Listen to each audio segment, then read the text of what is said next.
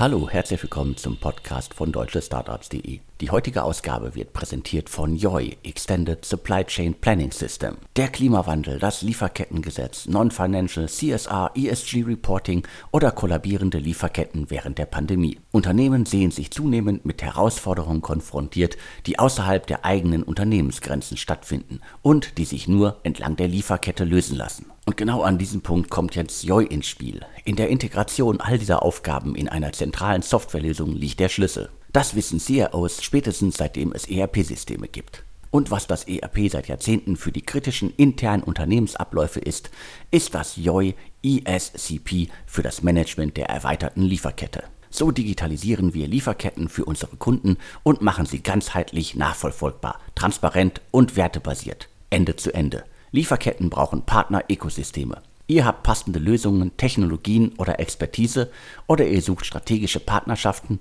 Wir haben die Kundenprojekte und die Basistechnologie. Interesse? Dann meldet euch unter deutsche-startups@yoy.cool. Weitere Infos findet ihr unter www.yoy.cool. Und Yoy schreibt man natürlich Y-O-Y. Cool solltet ihr wissen, cool wie kühl. Alle Infos findet ihr wie immer aber auch in den Shownotes zum Podcast auf allen Plattformen. Hallo, herzlich willkommen zum Podcast von deutschestartups.de. Mein Name ist Alexander Hüsing, ich bin Gründer und Chefredakteur von deutschestartups.de. Im Insider-Podcast spreche ich heute wieder mit Sven Schmidt, Seriengründer, Internetinvestor, OMR-Podcast-Legende und derzeit in Essen im Ruhrgebiet mit Maschinensucher unterwegs. Auch von mir großen Dank an Yoy. Ja, und jetzt bei Alex, ich glaube heute 14 Themen, direkt Butter bei die Fische. Das Thema, über das die VCs und die Geldgeber aktuell reden, ist natürlich, ich sage ein bisschen leider, die Tech-Korrektur an den Börsen. Du hast es sicherlich auch mitbekommen. Ich habe es auch mitbekommen. Also ich habe hier auch gerade mal den Aktienkurs von HelloFresh auf dem Schirm. Da ist ein sattes Minus von 35% gerade in den letzten 6 Monaten zu verzeichnen. Das heißt, es gibt auf jeden Fall eine ausschlaggebende, eine richtig große Kurskorrektur, je nach Unternehmen auch nochmal natürlich unterschiedlich. Und was ich auch sehe, ist natürlich, es wird der ein oder andere Börsengang im Hintergrund schon aufgrund dieser Zahlen verschoben. Klar, ich glaube, wenn jetzt sogar Firmen wie HelloFresh in Anführungsstrichen von der Kurskorrektur erwischt. Das zeigt ja eine Menge, denn HelloFresh hat ja sehr gute Zahlen geliefert. Ja, ich glaube generell ist so ein bisschen die Daumengröße, wenn man jetzt mal von GAFA und Microsoft absieht, irgendwie 40% runter.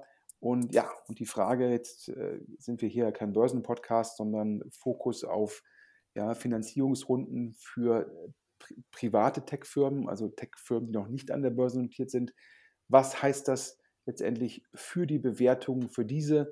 Und da gibt es im Endeffekt ein Lager, das sagt, ja, mit einem gewissen Zeitverzug, wenn es jetzt nicht wieder zu einem starken Anstieg der Kurse kommt, wird das auch sozusagen dann eine Folge haben für die Bewertung dieser privaten Firmen. Das kann man ein bisschen theoretisch so erklären, so ein Trickle-Down-Effekt. Die Pre-IPO-Investoren zahlen weniger, weil die vergleichbaren Firmen an der Börse weniger wert sind. Dann zahlen auch sozusagen in der Kette davor die Growth-Investoren ein bisschen weniger und dann zahlen halt auch die Late-Stage-Investoren weniger. Dann kommen die Investoren dran, die vielleicht irgendwie Series A, Series B machen und irgendwann ist man auch im Seed- und Pre-Seed-Bereich. Das ist sozusagen das Argument, ja, von einer Fraktion, die sagt, wenn die Kurse an den Börsen so bleiben, dann muss sich das auch irgendwann widerspiegeln in den Bewertungen für private Firmen. Das ist sozusagen das eine Lager. Das andere Lager sagt, es gibt weiterhin so viel trockenes Pulver, wenn man so will, also so viel Geld, über das die Investoren verfügen, so viel Anlagedruck, dass die privaten Bewertungen davon zumindest für absehbare Zeit erstmal immun sein werden und dass man dann vielleicht auch lieber einfach abwartet und du hast es gerade angesprochen, dann verschiebt man lieber einen IPO und sitzt das Thema vielleicht einfach aus. Ja, und ich glaube, da muss man in den nächsten Wochen halt gucken. Aktuell sagen mir alle, egal welchem Lager, welcher Fraktion sie angehören, noch gibt es, Alex, keinen keinen Impact. Und du verkündest ja, glaube ich, um deutsche Startups jeden Tag die Finanzierungsrunden und da merkt man auch nichts, oder? Da merkt man auch nichts. Also das ist natürlich dann auch immer zeitverzögert. Da sind sicherlich auch viele Sachen dabei, die im vergangenen Jahr noch geschlossen worden sind. Aber es geht ja definitiv munter weiter, sagen wir es mal so, in der Szene. Zweistellige Millionenfinanzierungen am laufenden Band. Die großen Investoren investieren weiter. Also die internationalen Investoren sind weiter stark dabei. Das heißt, da merkt man aktuell noch nichts. Und ich gehe auch ehrlich gesagt nicht davon aus, dass man da so schnell was sehen wird. Ja, warum ist dem eigentlich so? Also warum ist es zu dieser Korrektur gekommen? Und da wird immer gesagt, das Thema Inflation, das Thema Inflation ist für die Firmen etwaig problematisch, die halt steigende Kosten nicht weitergeben können. Wir können gleich mal auf ein Beispiel eingehen. Also sprich, da sagen Investoren, wer über keine Preisfestsetzungsmacht verfügt, ja, der hat dann ein Margenproblem. Das heißt, ich kann die Kosten, die gestiegenen Kosten nicht an meine Kunden weitergeben. Ich habe also weiterhin die gleichen Einnahmen, aber meine Ausgaben steigen und das führt zum Margenproblem. Das andere Argument ist es, dass alle Zinserhöhungen erwarten und damit die zukünftigen freien Cashflows mit einem höheren Zinssatz diskontiert werden müssen und damit dieser sogenannte Net Present Value fällt und das halt auch zu einer Justierung führt. Ja, und wahrscheinlich alle guten Dinge sind drei. Sicherlich auch die Frage, wie manche Firmen halt wachsen, ich sag mal, ein bisschen hoffnungsvoll nach Corona. Also das Hoffnungsvolle ist nach Corona. Und da haben natürlich manche Firmen teilweise in den letzten 1-2 Jahren stark vom Corona-Rückenwind profitiert. Und jetzt ist die Frage, was passiert, wenn der Rückenwind nicht mehr da ist?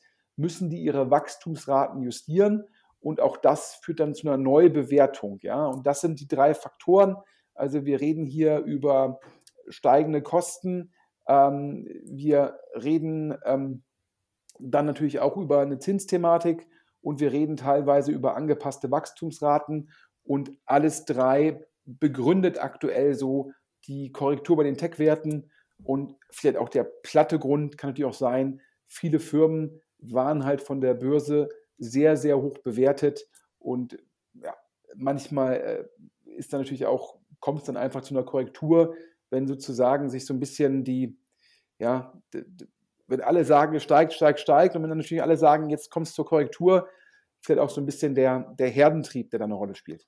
Aber jetzt Butter bei die Fische, ich habe gerade das Thema steigende Kosten angesprochen. Alex, wir hatten das Thema ja schon in den letzten paar Ausgaben, da haben wir darüber gesprochen, dass im Bereich Quick Commerce, also die Gorillas dieser Welt, also in Deutschland natürlich primär Flink und Gorillas, dass die Probleme haben mit ihren Fahrern, ja, gerade jetzt im Winter, wo vielleicht auch das Ausliefern mit dem Fahrrad nicht ganz so angenehm ist wie jetzt im Frühling oder im Sommer und wo wir auch gehört haben, dass man gerade in München sehr hohe Gehälter zahlen muss, um Fahrer zu finden. Und da habe ich jetzt gehört, die sind jetzt tatsächlich von diesen steigenden Kosten, also durch diese inflationsgetriebenen Kostensteigerungen betroffen, dazu betroffen natürlich von den steigenden Löhnen, die sie den Fahrern zahlen müssen und jetzt noch eine Sondersituation durch Omikron, ein sehr hoher Krankheitsstand und auch das ist ja natürlich ein Kostenfaktor, weil man von der Krankenkasse nicht das komplette Geld wiederbekommt.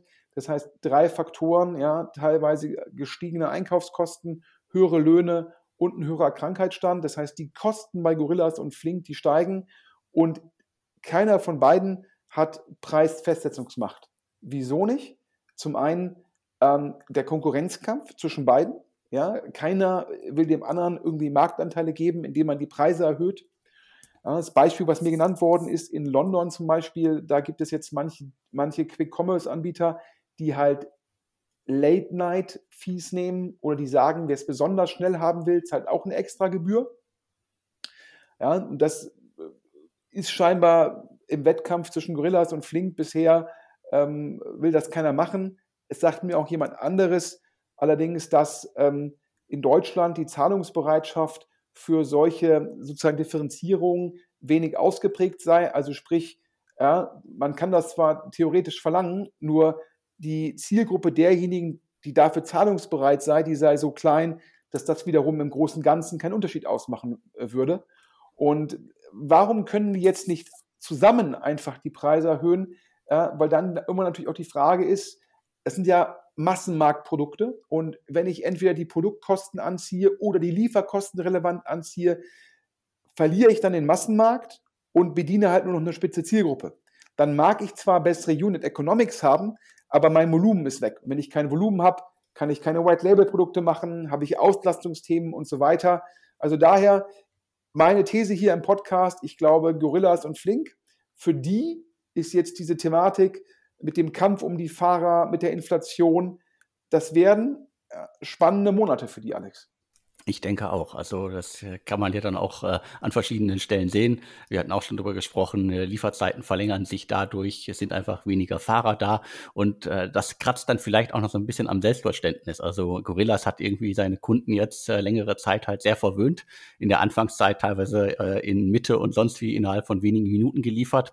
Und Flink ja genauso. Und jetzt muss man teilweise irgendwie 45 Minuten bis zu einer Stunde warten. Und das kratzt vielleicht dann auch so am Gesamtverständnis der Kunden nach dem Motto, jetzt sind sie ja gar nicht mehr so schnell, wie sie mal waren. Also das dürfte dann auch nochmal spannend werden.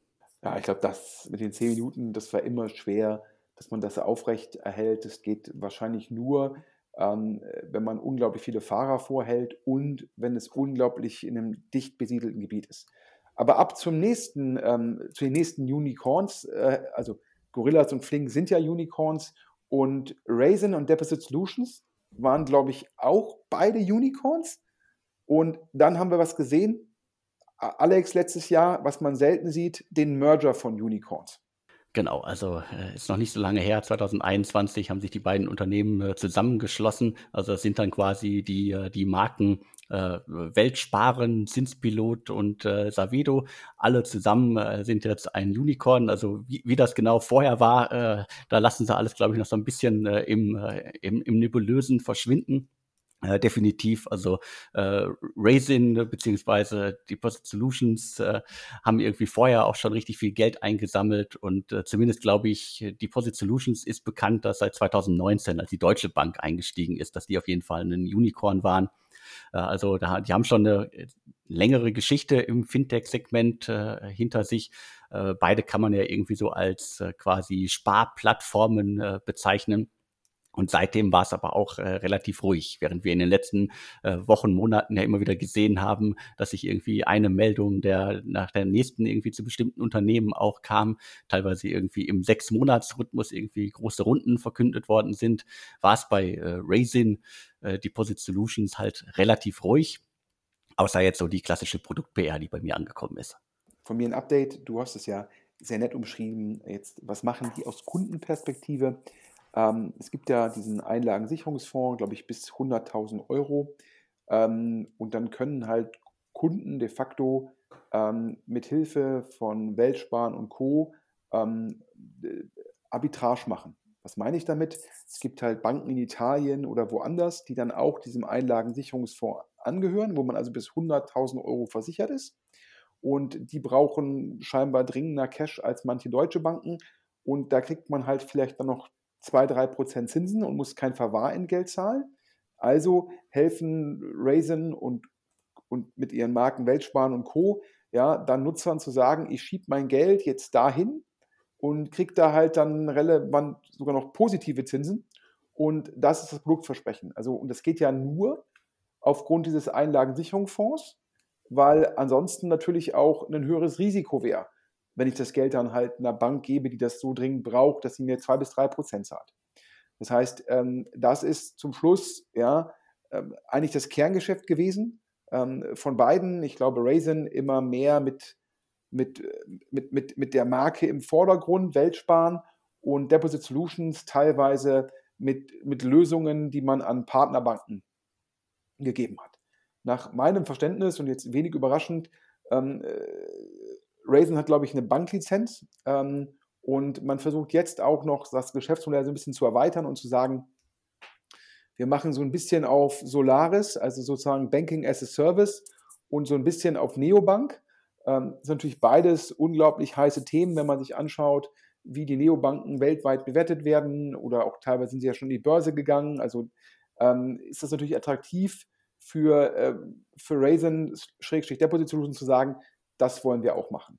Es war mein Verständnis, dass die beiden eigentlich nach dem Merger wollten die ein Fundraising machen. Ja? Also sprich zu sagen, hier mit dem Pitch, wir sind zusammengegangen, das hat den Vorteil geringere Kundenakquisitionskosten, das hat den Vorteil, dass wir für Partner der einzige Ansprechpartner sind, das hat den Vorteil, dass wir auch Synergien heben können und unsere Kosten optimieren können. Das war, glaube ich, die Logik für den Merger.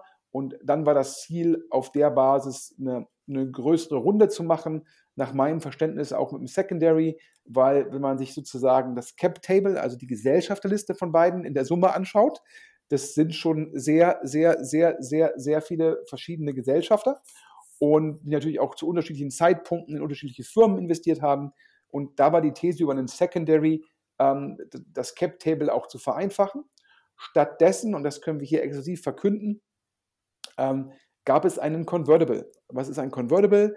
Da stellen Investoren einer Firma Geld zur Verfügung und zur nächsten Runde sozusagen konvertiert dieser Convertible in Eigenkapital. Also eigentlich ist es erstmal ein Darlehen, was dann in Eigenkapital konvertiert, und dafür bekommen dann die Investoren meistens sozusagen einen Discount.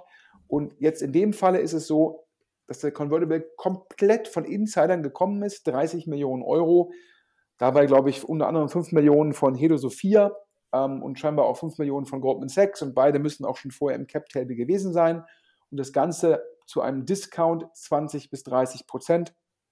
Der Discount hängt davon ab, wann die nächste Runde ist. Je länger das dauert, desto größer ist der Discount. Denn dann haben ja die Leute, die das Convertible gezeichnet haben, sozusagen länger im Risiko gestanden. Ja, und was heißt das? Meines Erachtens ist das kein gutes Zeichen. Ja, warum ist das kein gutes Zeichen? Fintech war in den letzten 6 Monaten, ich sag mal, Rückenwind. Ob das nun irgendwie N26, Trade Republic, Scalable, ja, natürlich im Bereich sage ich mal, Fintech meets Crypto, noch viel mehr Firmen, die da Fundraising auf sehr hohen Bewertungen gemacht haben. Und wir haben nichts gehört von Raisin/Deposit Solutions. Und Alex, da wissen wir ja beide, so ein Convertible war bisher nie ein gutes Zeichen. Vor allem, wenn es ein Convertible mit so einem Discount ist. Das ist auf jeden Fall kein gutes Zeichen, da hast du recht. Also passend dazu ja auch noch die Meldung, die heute Morgen reinkam. Also Fintech Reimagine ist insolvent. Also ein richtig gehyptes Fintech. Vor knapp einem Jahr haben sie eine 20-Millionen-Runde verkündet. Also Eigen- und Fremdkapital war das. Aber die wollten auch irgendwie den großen Wurf machen, so ein bisschen als Gründerbanking gestartet. Danach dann irgendwie zur grünen, nachhaltigen Bank geworden. Und meine These dabei ist, da fehlt dann auch so ein bisschen so das Alleinstellungsmerkmal. Man sieht halt sehr viele Konzepte im Markt, gerade in frühen Phasen, die sich sehr ähnlich sind. Da würde ich jetzt Reimagine einordnen. Aber jetzt zurück zu Raisin und Co. Also bin sehr gespannt, wie sie da die Kurve kriegen. Auf dem Niveau, in der Höhe, ist natürlich irgendwie ein 30 Millionen Convertible auch erstmal irgendwie relativ wenig. Da sind wir ja in den letzten Monaten andere Summen bei großen Fintechs verwöhnt worden. Also wie gesagt, ich bin sehr gespannt, wie da das Ruder rumgerissen werden kann. Ich glaube natürlich auch, es kann natürlich auch einfach nur sein, dass die sogenannte Post-Merger-Integration, ich glaube, die Kurzform ist PMI, dass das auch vielleicht einfach schwieriger war als erwartet. Es ist ja auch oftmals so, dass Startups, deshalb gibt es ja auch sehr, sehr selten Merger zwischen größeren Startups, weil das meistens eine Kultur ist, die ist auf organisches Wachstum ausgerichtet. Die ist auch nicht auf Cost-Cutting ausgerichtet. Und dann gehst du auf einmal zusammen mit einer anderen Firma. Und bisher gab es immer nur Möglichkeiten und Chancen für Mitarbeiter, weil man gewachsen ist. Und auf einmal hast du Positionen doppelt besetzt. Und statt sich um das organische Wachstum zu kümmern, fängt man an, sich mit sich selbst zu beschäftigen. Ja, dann haben auf einmal die Leute, gucken halt, wer in der anderen Firma ist auf einer ähnlichen Position. Was heißt das für mich?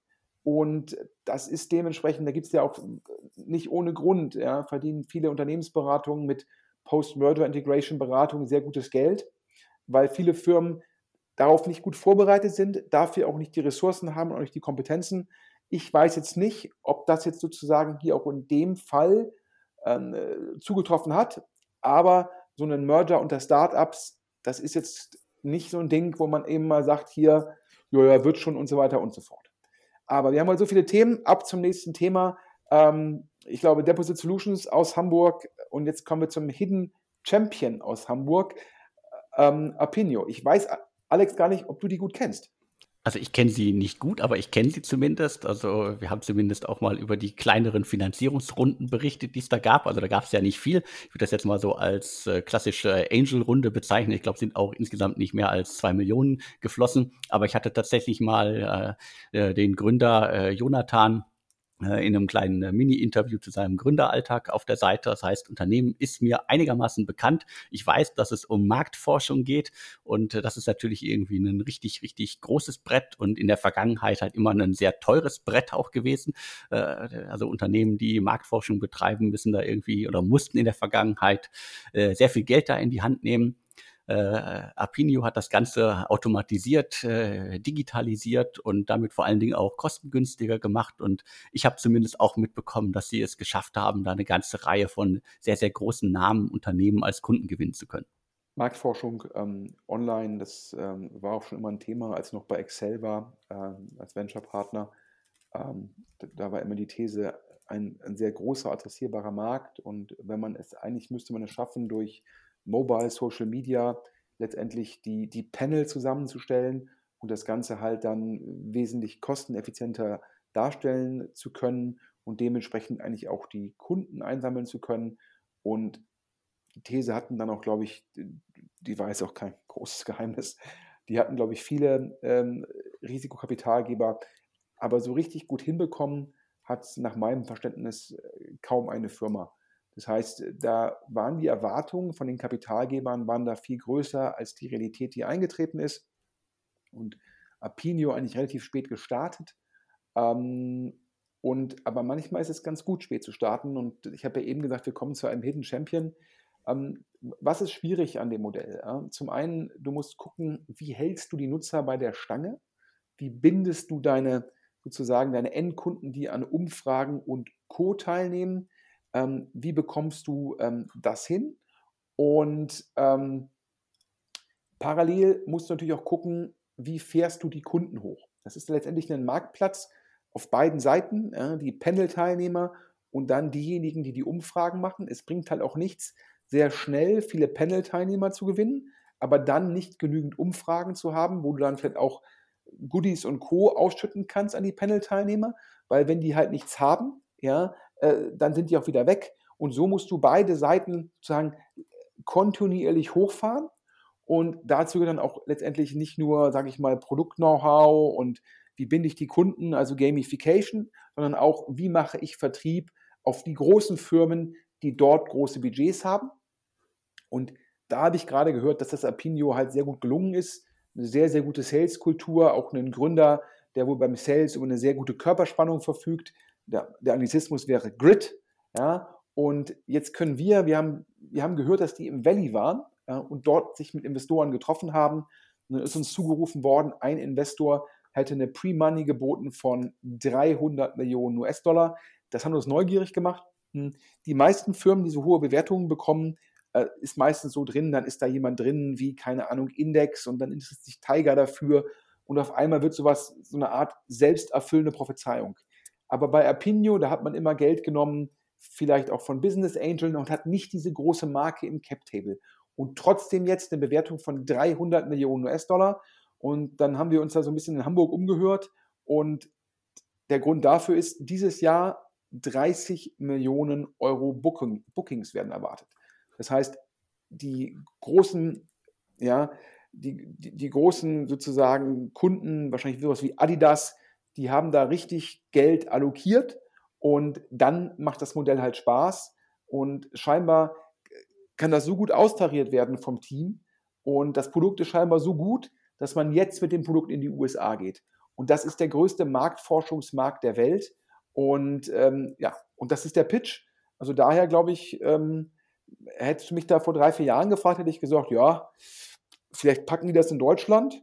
Aber ist ein schwieriger Markt, ja, und jetzt haben sie den deutschen Markt scheinbar richtig geknackt und Alex gehen in die USA. Und das ist ja eigentlich, wenn einem das gelingt, da sage ich immer Respekt.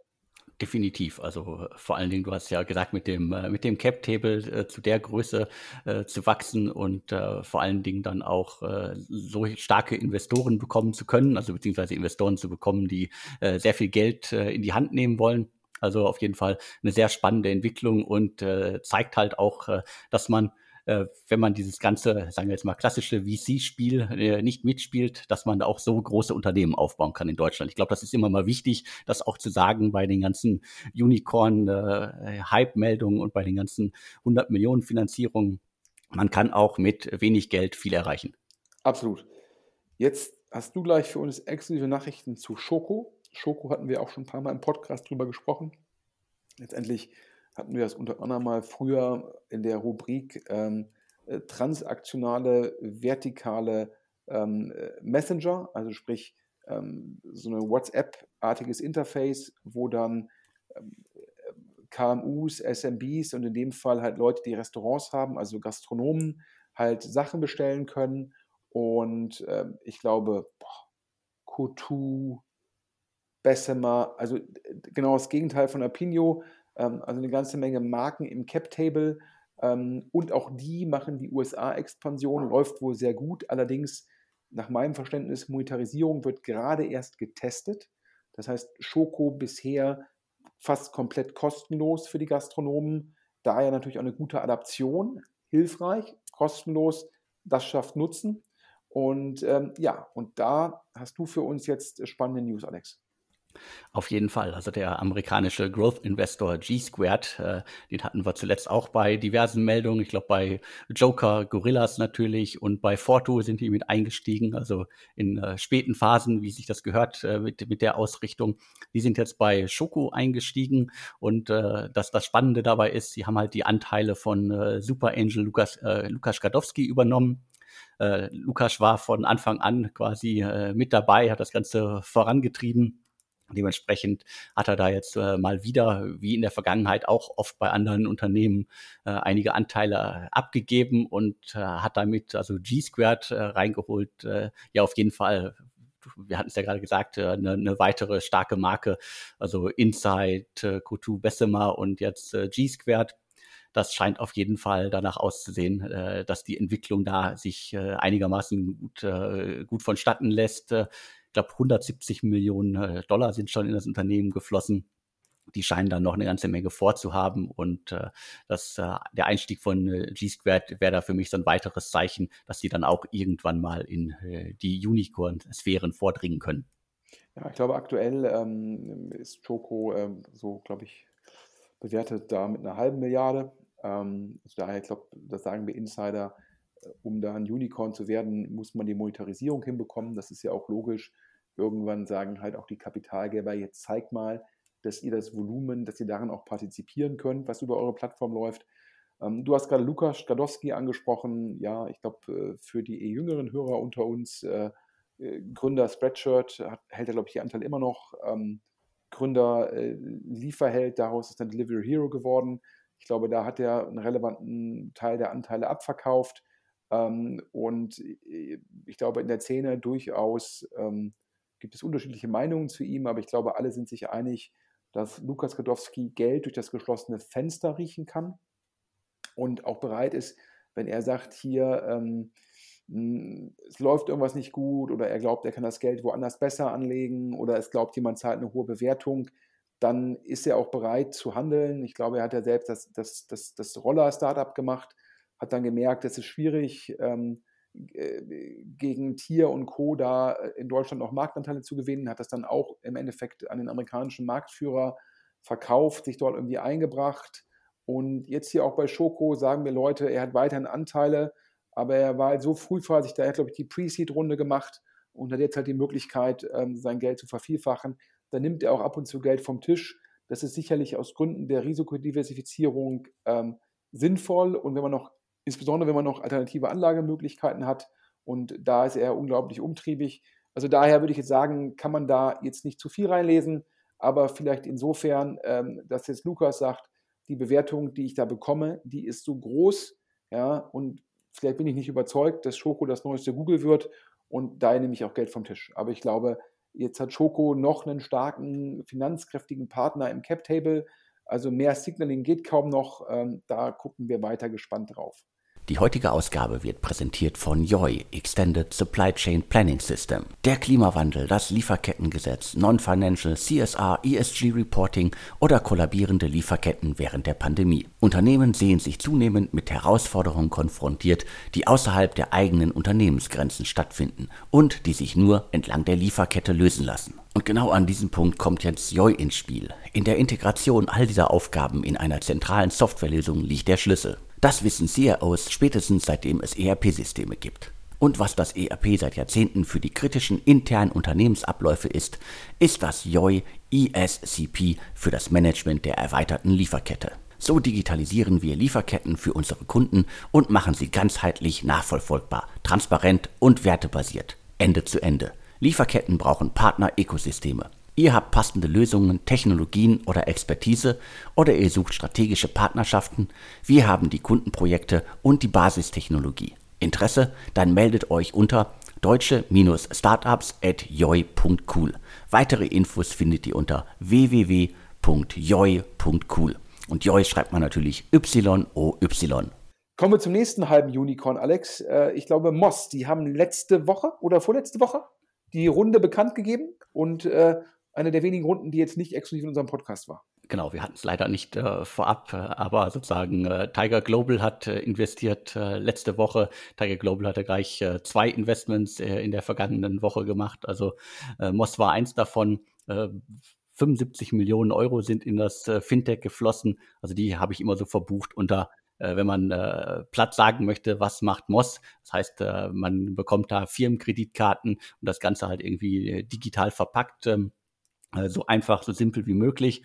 Die haben jetzt auch schon irgendwie, glaube ich, 130 Millionen Euro eingesammelt, unter anderem auch von Cherry und vom Global Founders Capital. Also dementsprechend auch ein Unternehmen, das einen extremen Lauf hingelegt hat und die sind ja auch selbst damit rausgegangen. Das finde ich auch einigermaßen gut, dass das jetzt öffentlich immer wieder auch passiert, dass die Unternehmen ihre Bewertungen selber verkünden und die haben halt die Bewertung mit 500 Millionen Euro gerade verkündet. Ich glaube, wir hatten ja schon ein, zwei Mal über Moss geredet im Podcast und ich glaube, die beiden Gründer waren ja vorher, glaube ich, auch bei, ich hoffe, ich kriege das noch richtig auf die Reihe, bei Global Founders Capital und Move24. Alex, korrigier mich. Nee, richtig. Also die haben erst Move quasi in den Sand gesetzt und sind dann mit Global Founders Capital wieder neu durchgestartet und letztendlich dann zu Moss. Ja, ich glaube, in den Sand gesetzt ist ein bisschen hart. Das war ja damals so ein bisschen der Kampf zwischen Move24 und Movinga.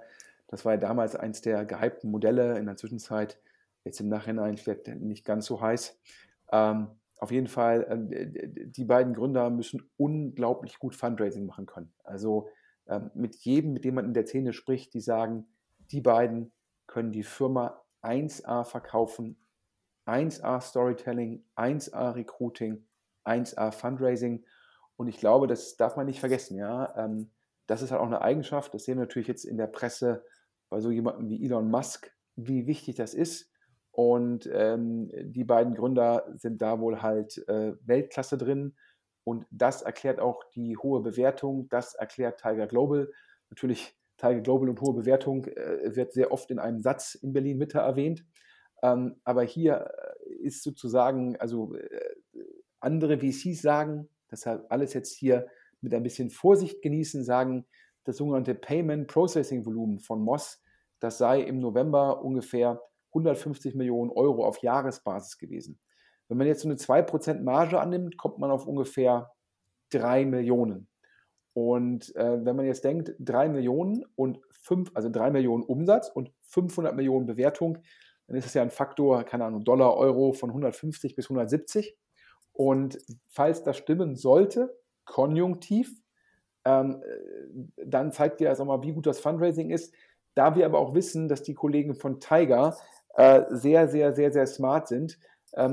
A, ist vielleicht die Zahl falsch, B, vielleicht ist Moss ganz stark sozusagen dann im Dezember gewachsen und auf der Basis hat dann Tiger sozusagen auf den Knopf gedrückt. Das wissen wir alles nicht genau, aber egal wie hoch jetzt der Innenumsatz ist, ob er jetzt wirklich nur eine 3 Millionen wäre schön, 3 Millionen Runrate ist oder vielleicht auch eine 6 Millionen Runrate. Auf jeden Fall ganz, ganz großes Fundraising und ganz großen Glückwunsch.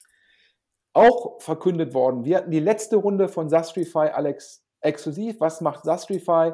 Sastrify ist so eine Art Beratung zum Einkauf von SaaS-Software oder die bündeln Einkaufsmacht, die haben Sonderkonditionen und so weiter. Und glaube ich, so viele Firmen heute, glaube ich, Kölner Firma. Und da gab es letzte Woche auch News, Alex. Da gab es auch News, also Firstmark Capital hat gemeinsam mit den Altinvestoren, ich glaube HV Capital und diverse Business Angel waren da drin, 15 Millionen US-Dollar in Sastrify investiert.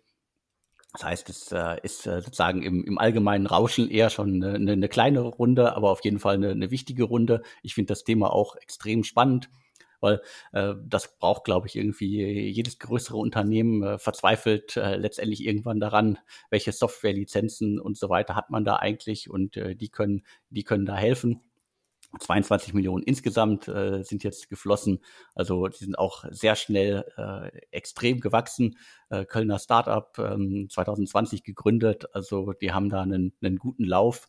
Da gibt's ja, die sind ja auch nicht alleine in dem Segment unterwegs, also da gibt's ja sicherlich irgendwie weltweit eine ganze Handvoll Wettbewerber.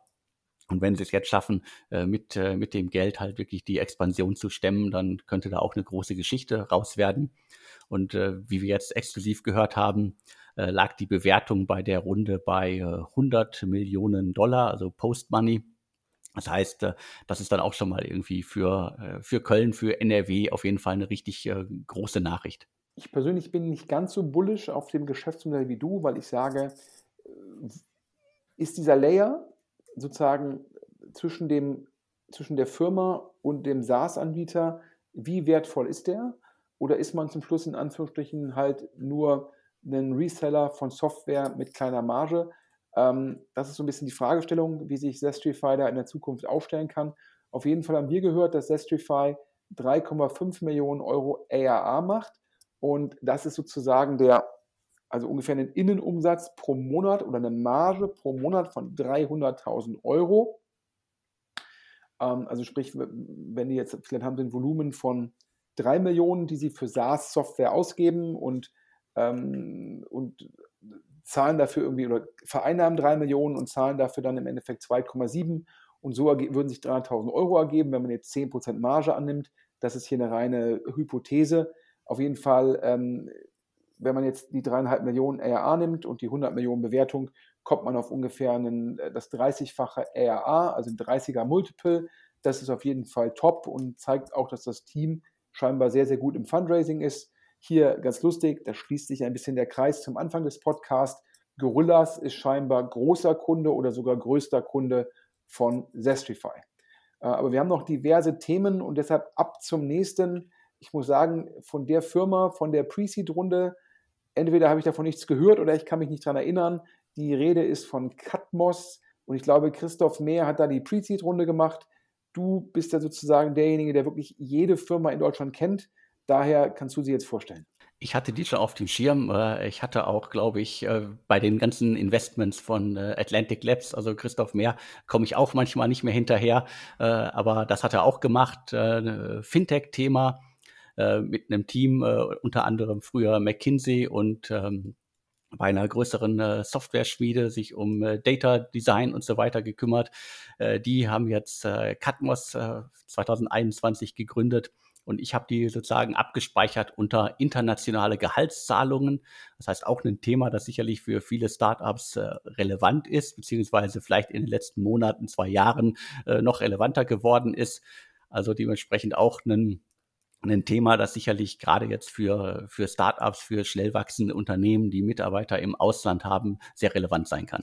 Ja, nach meinem Verständnis, glaube ich, geht es auch um sowas wie Mitarbeiter bezahlen, die irgendwie auf Bohrinseln arbeiten oder auf hoher See. Also so, ich sage es mal, unübliche Anstellungsverhältnisse in dem Sinne. Ich glaube, solche Leute, die dann irgendwie unterwegs sind, das ist auch die Frage, wie bekommen die dann ihr Gehalt? Vielleicht zu ihren Familien, also auch im gewissen Rahmen eine sogenannte Remittance-Thematik, also ganz spannend.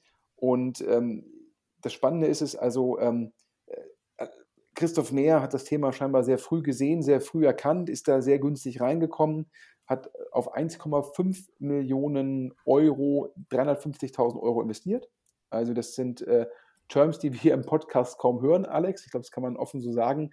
Wenn wir hier über Runden berichten von irgendwelchen, sogar Pre-Seed-Runden von Sherry, 468 und Co., reden wir meistens eine Reichweite von am unteren Ende 4 Millionen Euro Pre und am oberen Ende 20 Millionen Euro Pre, also sprich ein Vielfaches von den 1,5 Millionen Pre-Money, die Christophe Maire hier gemacht hat. Auf jeden Fall scheinbar ein sehr gutes Team, auf dem Thema jetzt auch viel Interesse drauf, und wir können hier exklusiv verkünden, dass Kadmos 8 Millionen Euro aufgenommen hat auf 30 Millionen Euro Pre-Money. Also aus Sicht von Christophe Maire, ich glaube, das Geld fast ver 16 oder ver 17-facht. Also wenn man einen 16 oder 17x zwischen der Pre-Seed- und Seed-Runde hinkriegt, das ist gigantisch. Und Lead-Investor ist hier Addition. Ja? Und Addition, jetzt schließt sich auch wieder ein Kreis, der General Partner von Addition ist Lee Fixel. Und Lee Fixel war früher der Chef von Tiger Global und hat sich dann sozusagen selbstständig gemacht. Ja, dann, wenn man das Geld dann selbst raisen kann, dann kriegt man meistens mehr vom Carry und kriegt mehr von der Management Company und damit auch mehr von der Management Fee. Auf jeden Fall Lee Fixel aus Tiger Global raus, Addition gemacht, ich glaube auch schon Milliarden an der Management, und hier bei Kadmos in den Lead gegangen. Und das Einzige, was scheinbar übel aufgestoßen ist, ja, dass Christophe Maire zum Schluss günstig investiert, das kann man mit Näschen umschreiben, aber er hat sich scheinbar in dem Vertrag, in dieser Pre-Seed-Runde, wo er 350.000 Euro investiert hat, auf 1,5 Millionen Pre, also fast 20% der Firma bekommen hat für 350.000 Euro, da hat er sich eine Option geben lassen, nochmals 350.000 Euro zu investieren auf 3 Millionen Pre. Das heißt, weitere 10% für 350.000 Euro. Und das kann er jetzt ausüben, obwohl die Bewertung 30 Millionen ist. Das heißt, da haben die Gründer, hören sagen, im Markt ist eventuell, gab es da einen Interessenskonflikt zwischen dem sie beratenden Anwalt, weil der scheinbar auch teilweise für Herrn Maire arbeitet. Da haben die Gründer Christophe Maire eine Option zugestanden. Und und das ist natürlich... Viele Gründer, denen ist nicht transparent der sogenannte Optionswert. Dann denkt man, ist doch prima, ich nehme jetzt 350.000 Euro auf 1,5 Millionen Pre, und dann, wenn der nochmal investiert, der Investor, auf 3 Millionen, dann hat sich ja die Post-Money von 1,85 über 50% gewachsen, und dann gibt man jemandem die Option und weiß eigentlich gar nicht, was einen das später an additiver Verwässerung kosten kann. Und in dem Fall hat Christophe Maire scheinbar auch noch einen Convertible obendrauf verhandelt, und zwar einen mit 20% Discount zur nächsten Runde und noch 5% Verzinsung pro Jahr. Wir haben hier einen Aufschnitt aus dem Notarvertrag bekommen. Jetzt hier nicht falsch verstehen. Zum Schluss müssen Gründer selbst wissen, was sie unterschreiben. Dennoch, wenn es wirklich so ist und der Anwalt, der die Gründer beraten hat, denen wirklich von Christophe Maire empfohlen worden ist und der Anwalt sehr viel mit Christophe Maire macht, dann muss man sich natürlich fragen, wie gut waren die Gründer von Kadmos beraten, Christophe Maire hier sowohl die Option für ein Equity-Investment wie die Option für ein Convertible zuzugestehen. Ich sage immer, klar, das ist der Markt. Auf der anderen, und jeder Gründer muss wissen, was er unterschreibt. Auf der anderen Seite, wir reden ja hier im Podcast oftmals über die hohen Bewertungen, jetzt ja auch im Fall von Kadmos.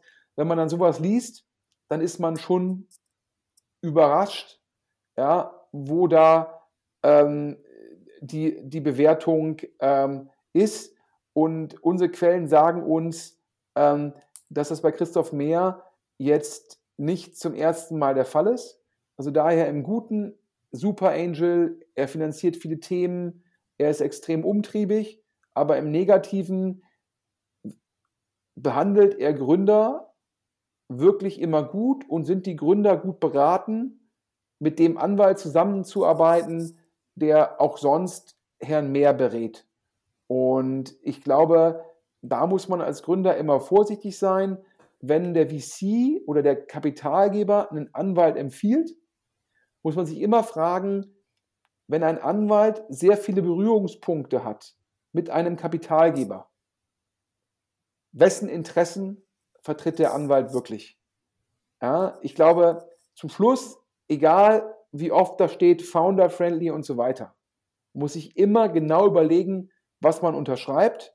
Und wie gesagt, Christophe Maire hat den Ruf, an mutige Ideen zu glauben, hat den Ruf, sehr viele Unternehmen zu finanzieren, hat den Ruf, extrem umtriebig zu sein, alles positiv, aber er hat auch den Ruf, teilweise Vertragsgestaltungen, ja, ich sag mal so, auszureizen und das nicht immer zum Vorteil der Gründer. Und hier im Fall von Kadmos, ja, wie gesagt, wir haben da die Texte zugeschickt bekommen. Das ist schon, muss man so halt sagen, das ist nicht marktüblich. Und wer auch immer die Kadmos-Gründer da initial beraten hat, der muss sich fragen, ob die Beratung da gepasst hat. So, Alex, jetzt habe ich mich wieder ein bisschen in Rage geredet. Kommen wir jetzt wieder zu einem Thema, wo wir wissen, das sind VCs, die zahlen sehr, sehr gute Bewertungen, geben sehr faire Bedingungen und die haben jetzt einen einwandfreien Ruf und nicht so wie Christophe Maire, der als Super Angel, ja, da gibt es durchaus unterschiedliche Perspektiven drauf, aber kommen wir jetzt zu den positiven Nachrichten und du hast da exklusiv Nachrichten für uns. Es gibt ein neues Startup in Berlin, das heißt Karla, das kennt wahrscheinlich kaum noch, bisher kaum jemand. Das ist relativ frisch gegründet.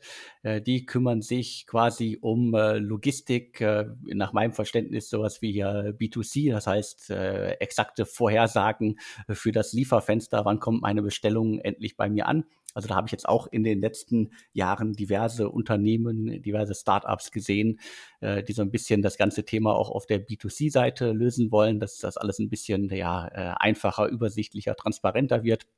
Und Karla setzt genau da an. Gründerteam, zuletzt unter anderem bei BCG und andere Gründer hatte auch schon mal ein Startup vorher gegründet. Und die haben es jetzt geschafft, in einer ganz frühen Phase 468 Capital und La Famiglia als Investoren zu gewinnen. Dementsprechend also auch gute Namen und das Konzept, wem das bekannt vorkommt. Es gibt nicht nur in Deutschland das ein oder andere Startup, das ähnliche Sachen macht, sondern auch über dem Teich gibt es Root.com, die ein ähnliches Konzept fahren und dementsprechend kann man Karla unter anderem als Klon von Root.com bezeichnen. Aber wie gesagt, es gibt da so viele andere, die auch ähnliche Konzepte schon fahren. Und wie wir gehört haben, fließen da jetzt knapp 3 Millionen Euro in das Unternehmen und die Pre-Money-Bewertung liegt bei 10 Millionen Euro. Also das ist auch quasi, jetzt würde ich mal fast schon als Alltag bezeichnen bei Frühphasen-Investments, gerade wo 468 Capital und La Famiglia involviert sind. Ja, ich glaube, nach Hörensagen ein sehr gutes Team. Ich glaube, ein Unternehmensberater mit jemandem, der dann sehr viel Produkt-Know-how hat. Also ein gutes komplementäres Team. Der Unternehmensberater wohl mit sehr viel Logistik-Know-how. Es gab wohl sehr viele Termsheets und La Famiglia und 468 Capital haben sich aufgrund ihrer Markenstärke durchgesetzt und sind da als passende Partner ausgewählt worden, wohl nicht, weil sie am meisten geboten haben, wobei natürlich 10 Millionen für eine Pre-Seed-Runde, jetzt verglichen mit 1,5 Millionen Euro, natürlich auch nochmal fast Faktor 7 sind. Du hast es gesagt, ja, aus VC-Perspektive sehr nah an Root.com dran. Worum geht es da? Es geht darum zu sagen, ich mache eine App, die alle meine Lieferungen widerspiegelt. Das heißt, man baut so eine Art Super-App, die als Layer auf dem Ganzen sozusagen, damit man weiß, wer klingelt heute nicht an meiner Tür und was bringt der mit. Was braucht es dafür? Das ist de facto ein dreiseitiger Marktplatz. Das ist also durchaus ein dickes Brett. Wenn es klappt, sehr attraktiv, ja, aber muss man auch hinbekommen.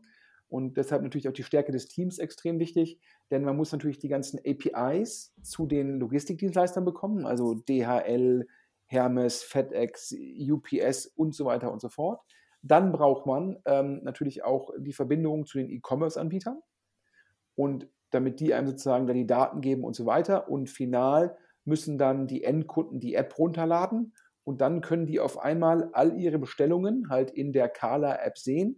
Und wenn man das dann skaliert, also man hat irgendwie alle E-Commerce-Firmen, man hat alle Logistikpartner, man hat irgendwie relevante Kundenanzahl, ist es einfach, dann ist man top of the funnel, hat unglaublich viele Berührungspunkte und das macht das Modell halt so interessant, aber ist auch ein dickes Brett und muss man erstmal gucken, wobei wir ja wissen, wenn La Famiglia und 468 einmal investiert sind, gibt es meistens auch eine schnelle und gute Folgefinanzierung. So, ich gucke mal auf die Uhr, Alex. Wir bewegen uns dem Ende eines langen Inlandfluges zu. Wir haben jetzt noch 4 Runden, die wir verkünden können, exklusiv. Und ich würde sagen, da gehen wir jetzt einmal durch. Ich sage immer kurz was und du gibst dann sozusagen die uns vorliegenden Details. Ich sage das Stichwort Ex-Masterplan-Gründer, denn Masterplan, 2 Top-Gründer, allerdings, glaube ich, von Bochum nach Berlin umgezogen, die Firma. Und nach unserem Verständnis, einer der Gründer wollte lieber sozusagen im Ruhrpott bleiben. Das finden wir beide natürlich charmant. Ich mit meinem Maschinensucher in Essen und du immer noch mit sozusagen, du mit 2 Herzen, eins für Berlin, eins für den Ruhrpott. Also ein Gründer wollte sozusagen hier im Ruhrpott bleiben und hat was Neues gegründet. Ich musste bei dem Namen tatsächlich, obwohl ich mit Musik nichts am Hut habe, ich musste an diesen Rapper denken. EcoFresh heißt der, glaube ich. Und das Startup heißt Echo. E-K-K-O. Und du hast die Details. Ich habe die Details, also es ist Daniel Schütt, der von dir genannte Masterplan-Gründer, ja, also ursprünglich aus Bochum, ich glaube aber auch in Düsseldorf haben sie noch weitere Büros, also die haben sich quasi HR-seitig da, ja, wie nennt man es so schön, auf mehrere Säulen gestellt, was ich ja durchaus verstehen kann, aber lange Rede, kurzer Sinn, also Daniel Schütt ist dabei und dazu kommt noch Bennett Philipp Lehmann, der hat im Ruhrgebiet Cross-Scan gegründet, schon vor etlichen Jahren, hat das irgendwie sehr, sehr groß gemacht. Also es ging um lokalen Einzelhandel und Sensoren, um Besucherströme zu messen. Das hat er, im vergangenen oder im vorletzten Jahr verkauft. Also wir hatten 75 Mitarbeiter, 20.000 Einzelhandelsgeschäfte, wo sie im Einsatz waren, waren, glaube ich, fast 50 Ländern aktiv. Also das war schon eine richtig große Nummer. Also das ist auf jeden Fall für Ruhrgebiet seitig sind das irgendwie 2 bekannte Namen. Und das Schöne dabei ist, man kann quasi hier das Ökosystem im Ruhrgebiet wachsen sehen, wie es auch schon vor über 10 Jahren in Berlin entstanden ist.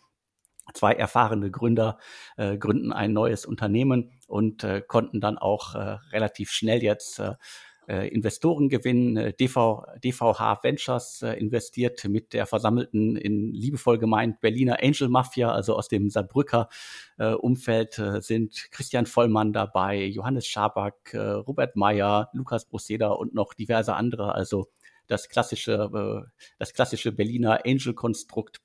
Und die haben jetzt in Echo investiert. Und wie gesagt, auf jeden Fall eine spannende Meldung für das Ökosystem im Ruhrgebiet. Das nächste Thema, ein Thema von Sherry, was bisher nicht sichtbar war. Wie können Investments nicht sichtbar sein, wenn sie über einen sogenannten Convertible gemacht werden? Darüber hatten wir gesprochen. VCs sein, der immer gerne mit so Abkürzungen, mit so Anglizismen. Also daher gibt immer dieses Share Purchasing Agreement, SPA, und ein Convertible heißt in der VC-Sprache CLA, Convertible Loan Agreement, und hier hat Sherry also nicht direkt in eine Firma per Eigenkapital investiert, sondern hat der Firma letztendlich 800.000 € geliehen, die dann bei der nächsten Runde in Eigenkapital konvertieren. Meistens, wenn man das im Pre-Seed-Bereich macht, kriegt man halt diesen Discount, über den wir vor kurzem gesprochen haben, also im Podcast hier vor kurzem.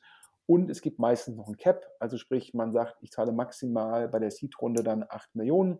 Wenn ich jetzt 800.000 € investiert habe, wie das jetzt der Fall ist, dann bekomme ich dann halt entsprechend 10%, denn dann greift die Cap, wenn dann in der Seed-Runde die Bewertung höher als 8 Millionen ist. Wenn die Bewertung nur 6 Millionen ist, dann kriege ich halt entsprechend mehr Anteile. Und über welche Firma rede ich hier? Nine-Tailed, und Alex weiß mehr. Unternehmen aus Berlin im vergangenen Jahr gegründet. Die beiden Gründer Andreas und Alexander hatten vorher auch schon mal ein anderes Startup gegründet, Aderly. Da ging es, glaube ich, so ein bisschen um Pflegemanagement. Und jetzt machen sie was ganz anderes. Das Startup kümmert sich um Personalisierung. Also ist quasi ein Headless CMR-System zum Thema Personalisierung. Also eigentlich auch ein ganz spannendes System. Und gerade bei diesem ganzen Thema, sage ich jetzt mal, Headless, Low-Code, No-Code und so weiter, haben wir in den vergangenen Jahren ja auch extrem spannende, extrem große Startups gesehen. Mal schauen, ob Ninetailed da auf diesen Zug aufspringen kann. Alle guten Dinge sind drei, hätte ich beinahe gesagt, aber nein, wir haben ja insgesamt hier Nummer 4 Runden exklusiv. Die Nummer 3 von den 4 ist eine Firma, wo jetzt, muss man sagen, Top Angel investiert haben. Ich glaube unter anderem der Angel, der Teamviewer die meisten Kopfschmerzen macht, nämlich Andreas Buricke, der Anydesk mit angeschoben hat und da, glaube ich, für sich, aber auch für die Gründer einen unglaublichen Wert geschaffen hat. Aber ich glaube auch, da kommen gleich zum Geschäftsmodell von der Firma Direct to Consumer und da ist sicherlich auch der Angel dabei, ich sag mal der Mafia-Pate im Bereich Direct to Consumer. Alex, du hast ihn schon öfter erwähnt und auch hier reden wir über einen Convertible. Also wie jetzt bei Raisin und bei Ninetailed reden wir hier auch beim Convertible. Eine größere Runde ist wohl in Verhandlungen. Alex, du kennst den Firmennamen, du kennst die anderen Angel und du kannst das Modell erklären. Das Unternehmen heißt Gerenion, das ist quasi sozusagen die Dachmarke drüber. Das Team dahinter hat in den vergangenen Jahren unter anderem Marken wie Mayra Punzel, Bitterliebe und Rosenthal Organics aufgebaut. Ich weiß gar nicht, im Moment sind es, glaube ich, 6 oder 7 Marken, die dazugehören. Gründerin ist Fjola Müftari, die ist zusammen mit Nick Müftari quasi das Gründerteam, aber sie ist da auf jeden Fall die treibende Kraft. Nick hatte vorher auch schon mal Spotted gegründet in Mannheim. Und also das ist jetzt sozusagen dann das die große Nummer zum Thema Beauty, Health und Wellness-Marken, also Direct-to-Consumer, ein gigantisches Thema zuletzt. Und der von dir angesprochene quasi Super Angel der Direct-to-Consumer-Szene ist auf jeden Fall Pascal Suter. Ich kann ihn auf jeden Fall irgendwie so aus dem Kopf heraus bei Fitvia verorten, bei Invincible Brands, die ja für, glaube ich, 300 Millionen verkauft worden sind und auch beim sehr bekannten Startup Gitti, die ja auch in der Höhle der Löwen waren, war ja zuletzt an Bord und das Portfolio ist aber noch größer. Das heißt, er ist auf jeden Fall da die treibende Kraft im Direct-to-Consumer-Segment und Grenion beziehungsweise die Marken dahinter. Also als erstes habe ich, glaube ich, mal Rapunzel wahrgenommen. Ist eine schöne Geschichte, weil die Gründerin Fjola hat das Ganze irgendwie mit 500 Euro angeschoben und hat damit jetzt ein Konstrukt ins Leben gerufen, das auf jeden Fall schon so im 7-stelligen Umsatzbereich zu verorten ist. Auf jeden Fall Hut ab und ich glaube, Pascal Suter riecht in dem Markt einfach das Geld, wenn der da einsteigt und die größte Runde schon in Verhandlung ist und man hat jetzt ein Convertible. Ja, die Gründer bekommen halt sehr viel Glaubwürdigkeit mit den Kollegen im Cap-Table und die Kollegen kriegen wahrscheinlich, wenn dann die größte Runde direkt klappt, direkt den Discount. Also daher wahrscheinlich in dem Fall nur Gewinner. Ja, alle guten Dinge sind 4 und wir reden wieder über Picos. Ich glaube, die dominieren, sage ich mal, das Anschieben von Companies. Ich sag mal, wenn man die eigene Produktionslinie hat, muss man sich auch über keine Sorgen, über Konkurrenz im Pre-Seed-Bereich machen. Und wenn man so gut rekrutiert und ich glaube in der Zwischenzeit mehr Ex-Berater beschäftigt, als die Beratung selbst Berater haben, ja, dann ist man irgendwie schon ganz vorne dabei. Und wir reden hier über eine Firma, die heißt, ich hoffe, ich spreche das richtig aus, Caesar, C-E-E-Z-E-R, wenn ich mich nicht täusche. Und das Ganze, man weiß ja, alternative Energien, ist ein Thema sozusagen auch für die Holding über Picos, wo ja Jeremias Heinrich und Alexander Samba ja auch in alternative Energien investieren. Ich glaube, Tech, alternative Energien und Immobilien sind die 3 Schwerpunkte und daher auch jetzt nicht ganz so überraschend, was Caesar macht, Alex. Auf jeden Fall nicht überraschend.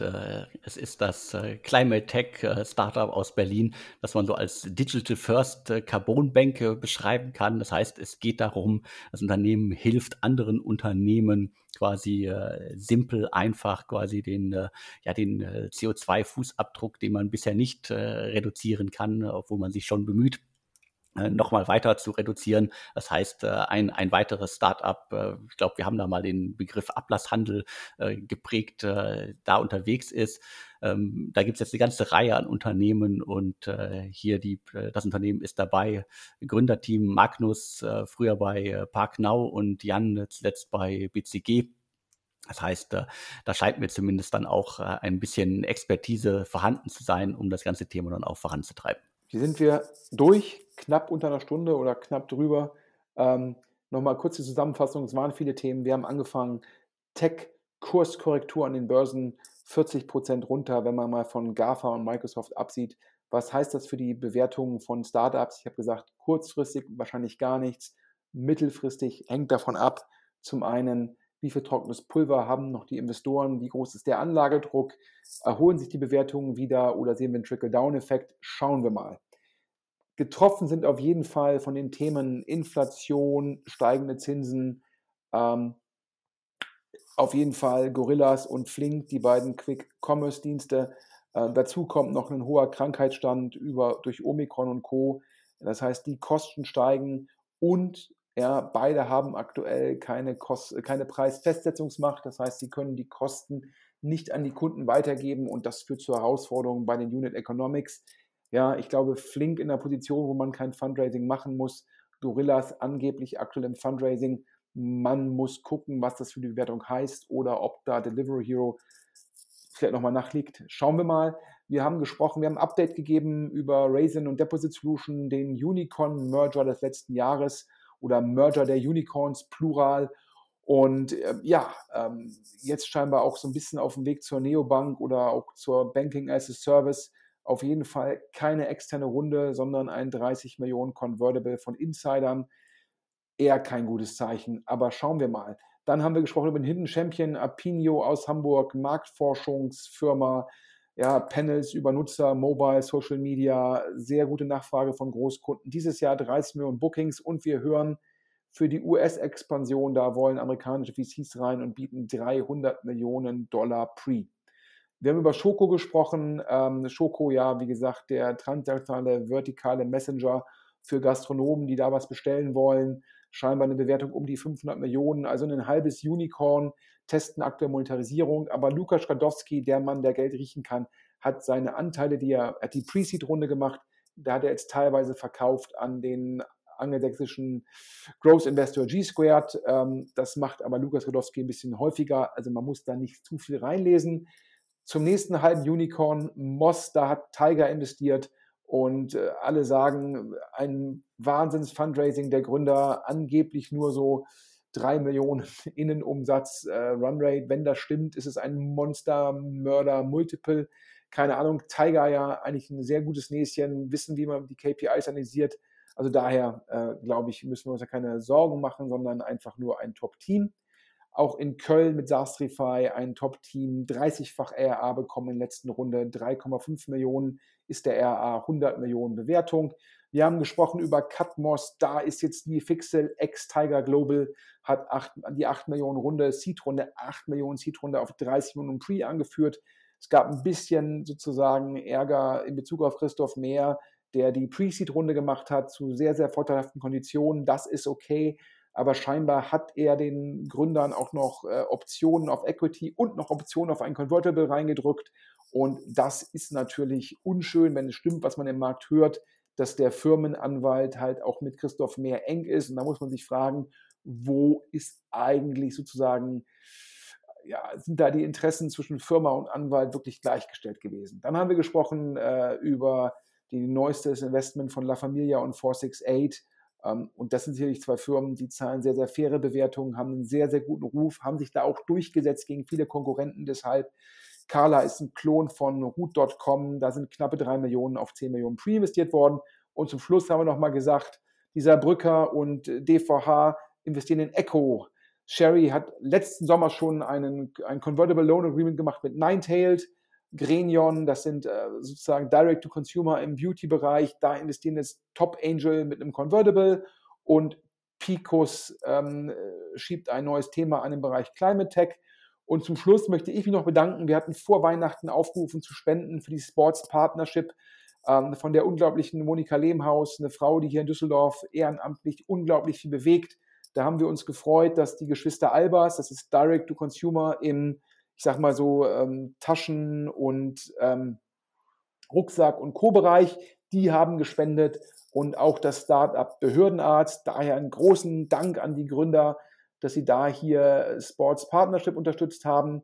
Und jetzt, Alex, nochmal einen großen Dank an den Sponsor der aktuellen Ausgabe. Ich hoffe, ich sage immer hier über hier, aber muss YoY sagen. Genau, es geht um YoY. Also danke an YoY für die Unterstützung der heutigen Ausgabe. Und wer seine Lieferkette managen möchte, der sollte sich YoY auf jeden Fall angucken. Alle Infos dazu findet ihr in den Shownotes zum Podcast. Und zum Schluss bleibt mir nur zu sagen, der DS Insider Podcast kommt alle 2 Wochen. Deshalb nicht so oft, 26 Mal im Jahr. Wir haben schon die erste Buchung, für den Januar 23. Wer also jetzt noch Slots für 2022 haben will, kostet nur 3.000 €, obwohl die Hörerzahlen steigen und wir Inflation haben. Also ich würde sagen, das ist ein Top-Angebot, weil es natürlich auch zwischen Alex und den Werbepartnern keinen Intermediär gibt. Daher können wir das so günstig anbieten. Bitte meldet euch beim Alex bei podcast@deutschestartups.de. Jetzt bedanke ich mich bei allen Hörern für die tollen Hörerzahlen, für den Superstart ins neue Jahr. Wünsche euch auch weiter viel, viel Rückenwind. Und zum Schlusswort gebe ich jetzt an den Alex. Ja, ich schließe mich an. Vielen Dank fürs Zuhören. Vielen Dank für die Ausführungen, Sven. Und ansonsten bleibt mir nur noch zu sagen und tschüss. Und tschüss.